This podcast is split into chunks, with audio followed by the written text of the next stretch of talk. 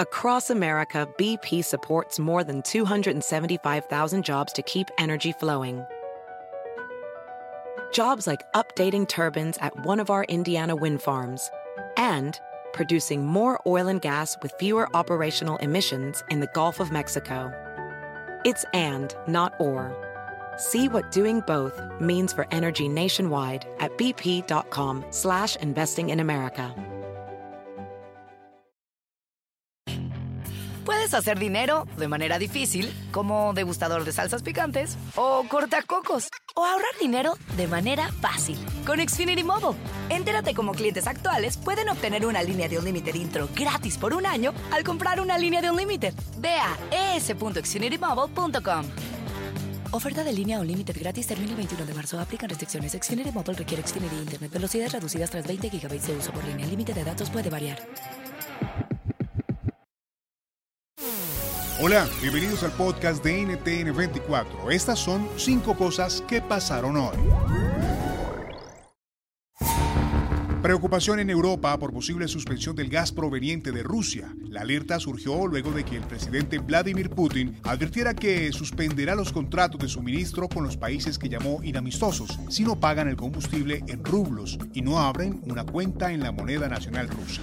¿Qué implica? Así lo dice Antonio de la Cruz, experto energético de Inter America Trends. Veamos qué es lo que están buscando. Están buscando el efecto en la gasolina por las sanciones a comprar el petróleo proveniente de Rusia. Rusia exporta 4 millones de barriles día al exterior, de los cuales 2 millones y medio de barriles consume Europa. Estados Unidos consume de esas importaciones alrededor de unos 400 mil barriles de los 650 mil que se exportan, pero hay una parte en productos ahí. Por eso de petróleo estamos hablando de 2 millones y medio y unos 400 mil aquí. Estamos hablando de 2 millones 900 mil barriles que podrían salir del mercado si se toma la decisión. Estados Unidos ya tomó la decisión de que a partir del próximo mes, de ya este mes, pues ya es el último de marzo, eh, no se sigue importando petróleo de Rusia. En Europa esa situación no se ha tomado todavía por lo importante que es desde el punto de vista del petróleo, que es la solución más rápida para colocar crudos en el mercado. Aquí Estados Unidos inicialmente que buscó la administración de Biden, que ese faltante que se retiraría del mercado fuera suplido por Arabia Saudita, por Emiratos Árabes, por Irán, y a algunos se les ocurrió, lo meto en la ecuación porque lo pensaron, pero no es factible, Venezuela. La segunda. En Estados Unidos, el presidente Joe Biden ordenó liberar un millón de barriles de petróleo al día durante seis meses. ¿En qué consiste la medida? ¿Y por qué se toma ahora? Desde Washington, la periodista María Molina nos lo explica. Es un anuncio sin precedentes, la liberación de un millón de barriles de petróleo al día de la Reserva Federal de Estados Unidos en los próximos 180 días, consecuencia además de la guerra en Ucrania, pues las sanciones impuestas a Rusia implican una menor cantidad de petróleo de este país en el mercado internacional, lo que está afectando el precio de la gasolina. El precio del barril del petróleo ha subido significativamente en el último año, primero impactado por la pandemia y ahora por la invasión de Rusia a Ucrania. Hoy un barril de petróleo cuesta 105 dólares, el mismo barril costaba 60 dólares hace un año. Y en la gasolina, un galón cuesta en promedio 4.33 dólares en Estados Unidos, un dólar y medio más que hace un año. Con esta medida, Biden espera poder controlar el precio de la gasolina. Y también en Estados Unidos, el gobierno del presidente Joe Biden se prepara para cancelar el polémico Título 42 en mayo. Se trata de la política de deportación migratoria iniciada en la administración Trump. ¿Por qué ahora? Lo explica Ernesto Castañeda, profesor de Sociología de la American University y director del Laboratorio de Inmigración de esa universidad.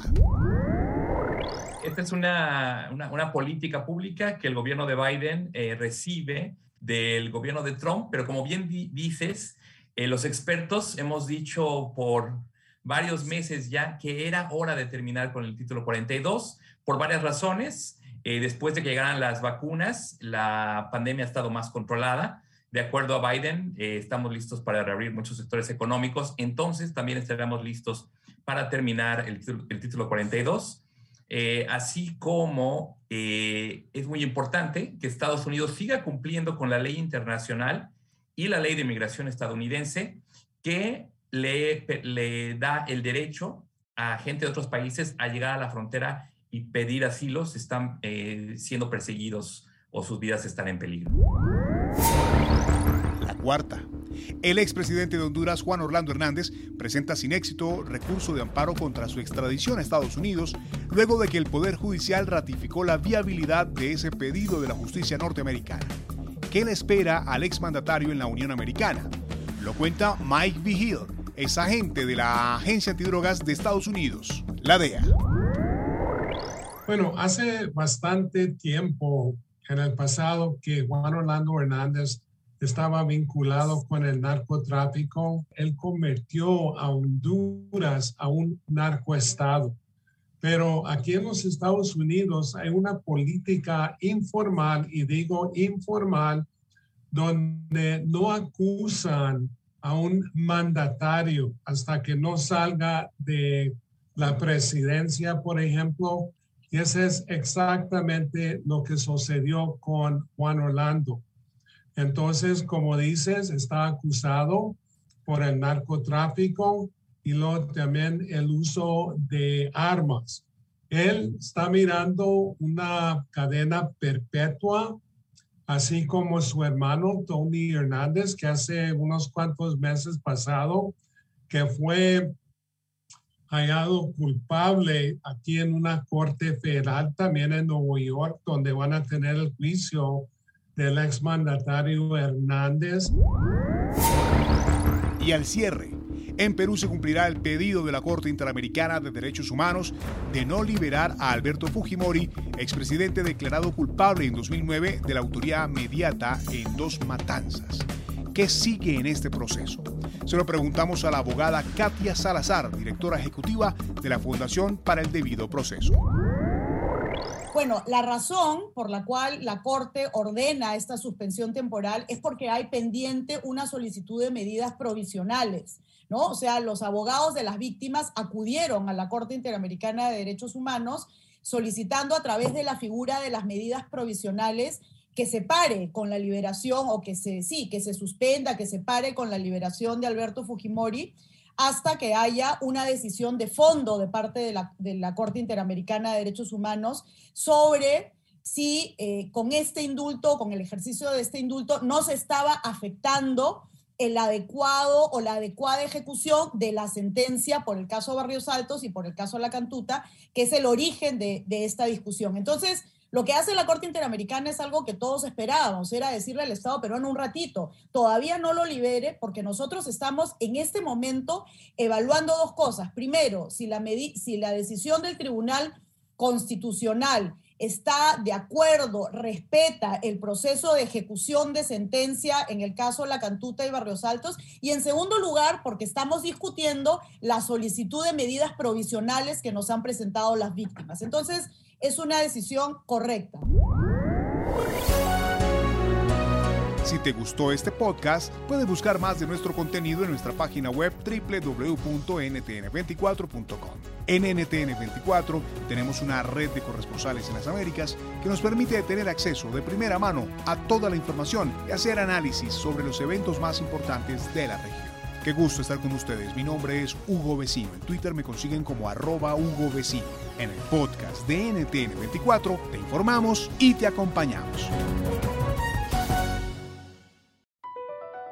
BP added more than $70 billion to the U.S. economy in 2022 by making investments from coast to coast.